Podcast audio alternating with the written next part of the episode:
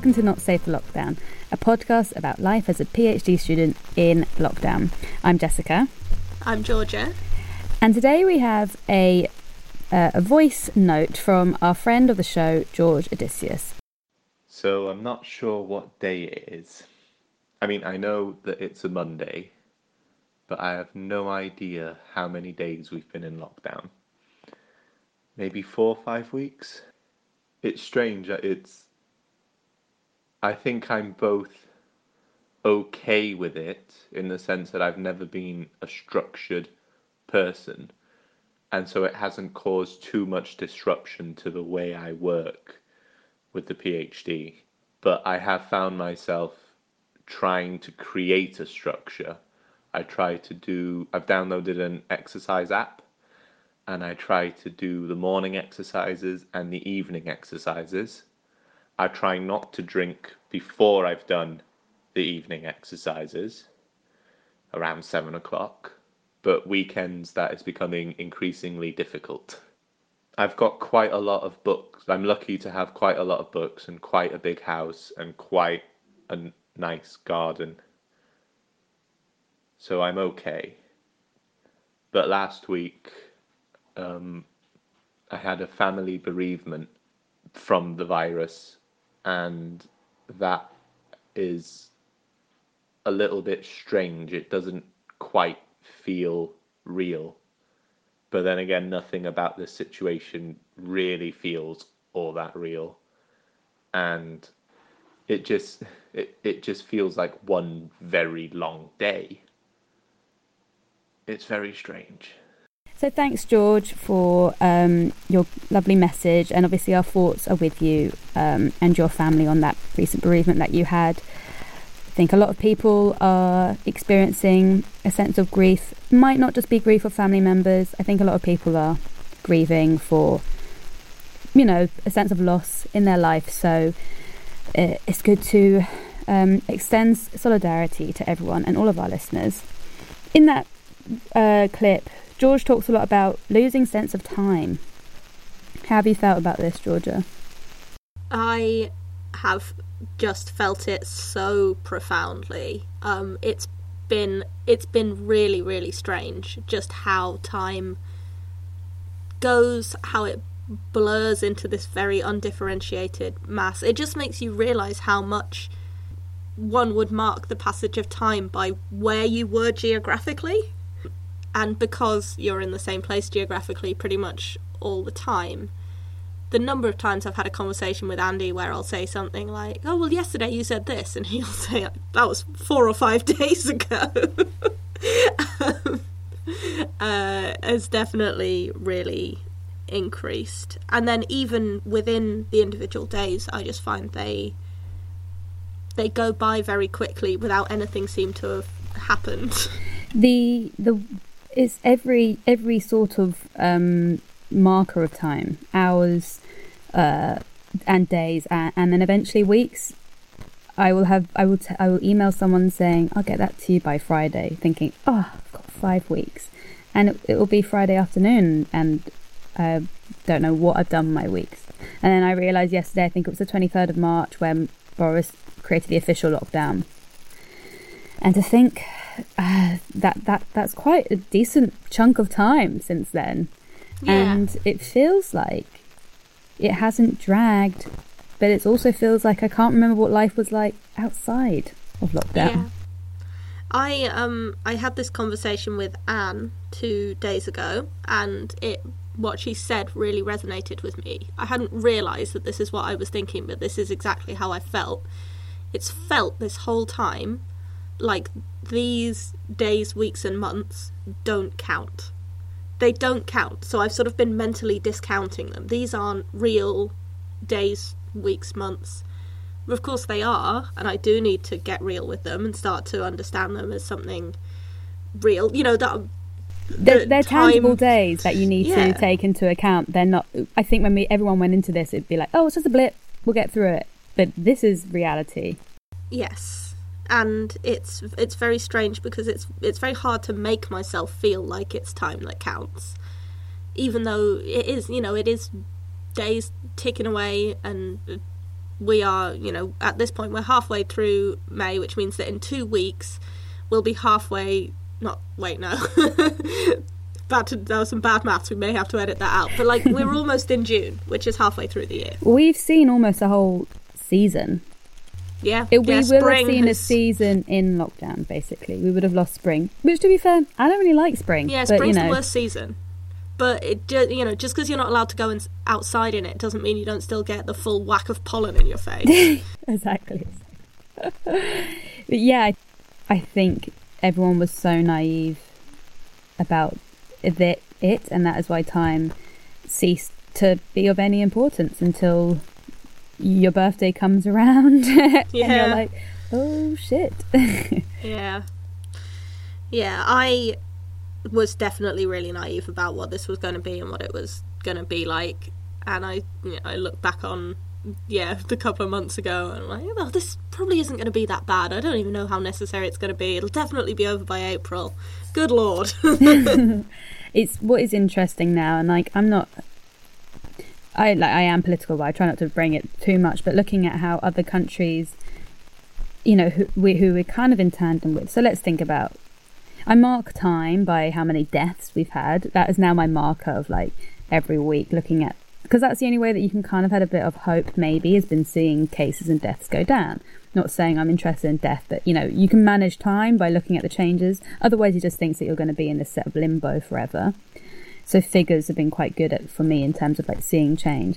When I look at the number of deaths in France on a daily basis now, who are meant to be a week behind us or ahead of us, sorry, and our daily deaths, it is shocking how many deaths that we are still accumulating each day. And it, it that that when I realised that we're going at a much slower rate in reducing the deaths in France, that I was like, we could be in this situation for like months. And I like was like, right, you got to get a grip on this. Like you can't just let time whittle away so quickly. So yeah, diary entries have been good for that sort of thing. Mm. I feel like I'm at the point of having had that thought, but not at the point of being able to translate the thought into action. In a in a way, like I know that I do need to start managing managing the process of it better, and I'm.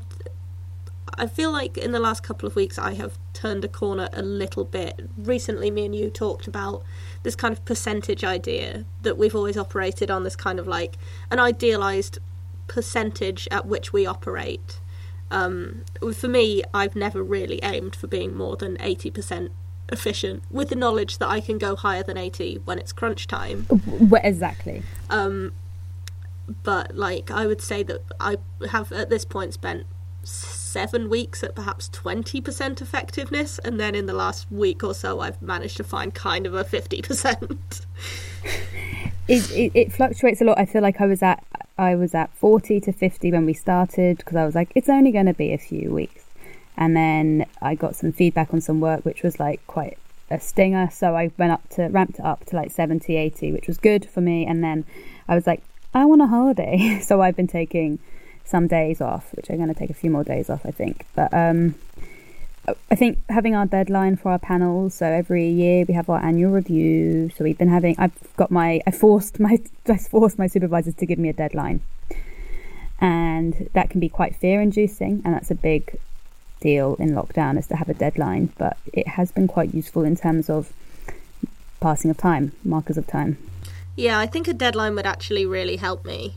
Uh, maybe I should talk to my supervisors about that because as it is, I'm quite uh, like I'm sort of dabbling on quite a few things. I've got two chapters that I'm sort of very occasionally opening up and typing forwards into and then closing down. I'm sort of vaguely working on an article. I've been working on some kind of side projecty bits. Um, but I'm not doing anything with commitment, which is I know to be my most effective way of working is when I hyper focus. If I just pick one thing and go at it, And then just do it. I'll do a good job. But it's because I can't prioritize my tasks properly because of my disorganized brain. I uh, haven't been able to do that. It's funny what you were saying um, about every week you feel like you turn a corner. I definitely feel like every week I emotionally definitely get a bit better in terms of like managing this whole shit show. I, I don't know if that's necessarily been my experience. Like, I think I'm more able to ignore how terrible I'm feeling now, but I don't think I'm necessarily feeling any less terrible. Like I, uh, like I said, I went on a walk with my friend, uh, which was really, really great, but I just suddenly like a lot of tears that I had just been holding in for the sake of having a sane home life were just coming out. It's it's it's so hard not to cry in public places. I did it the other day on the phone. I was like, I'm gonna cry. My friend was like, Don't cry, don't cry. Um, but it's it's it's yeah, it's a whole it's a whole gamut of things that make you cry in this moment, and I think it's okay to cry. Oh yeah, it, it I hope so because. Uh, yeah, and of course, you know, I'm still in the position of not having been, you know, directly affected by it. You know, going back to to George's message, to have that kind of direct impact is uh is quite a different feeling, I imagine, from you know just the kind of woe is me feelings that I'm having a lot of. Yeah, and this might I think uh, we're living with my mum and dad my mum keeps on saying, You're not the only one in this situation. And I'm like, Yeah, I guess. Like, with about the birthday thing, she kept on being like, You know, loads of people are doing this. I was like, Yeah, but loads of people don't know with their fucking parents. but, you know, everyone's got their gripe, isn't it? As we keep on saying. Yeah, and it's and it's okay, I think. Like, there's definitely got to be a balance between keeping it in perspective and realizing you know, th- I mean, this is useful for life. Like you, you do have to keep perspective and realize that there are people who are having it much worse than you, but you do also need to allow the room for your feelings and your your sadness and your disappointment and your anger. There needs to be places for that to go. You don't. It doesn't opt you out of having feelings just because someone else is has it worse than you. Yeah, and I think also what gives me a bit of a booster and like I just think that nothing is ever going to be as bad as this situation. like, I honestly yeah. think anything out of this, I'll be like, I don't give a shit. I spent eight weeks in prison. you know what I mean?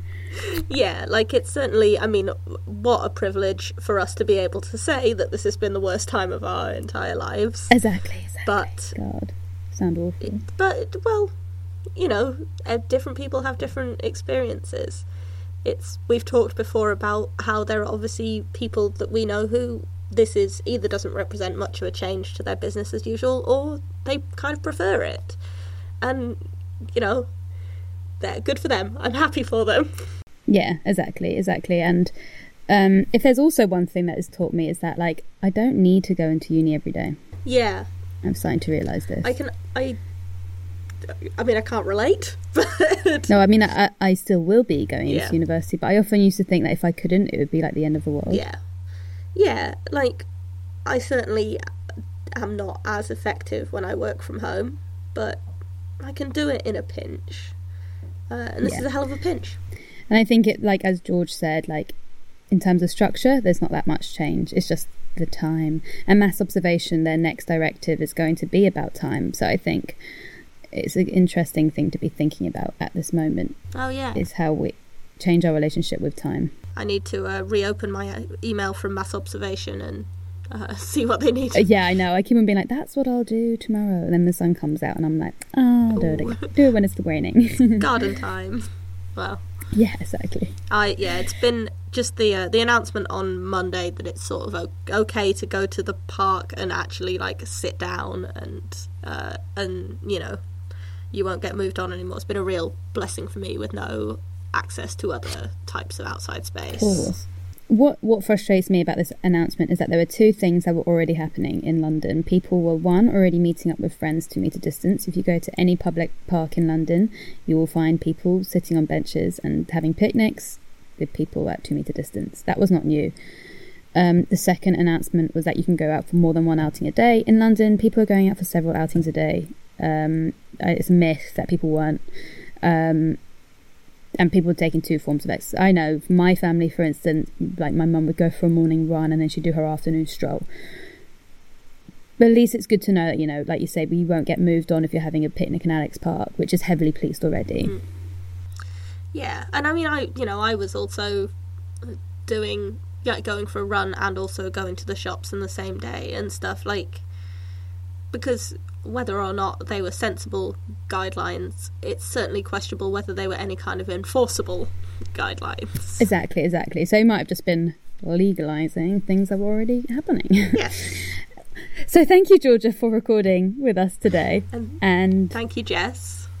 and thank you, George, as well for your thoughtful voice note, and thank you, listeners, for tuning in and listening to us this week. Um, and tune in hopefully next week for another recording of Not Safe for Lockdown. Bye. Bye bye.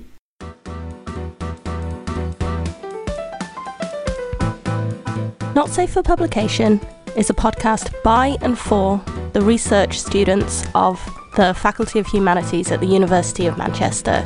If you want to get in touch with us, you can reach us on Twitter at NSFP Podcast or you can email us at nsfppodcast at gmail.com. Our intro and outro music is Hat the Jazz by Twin Musicom.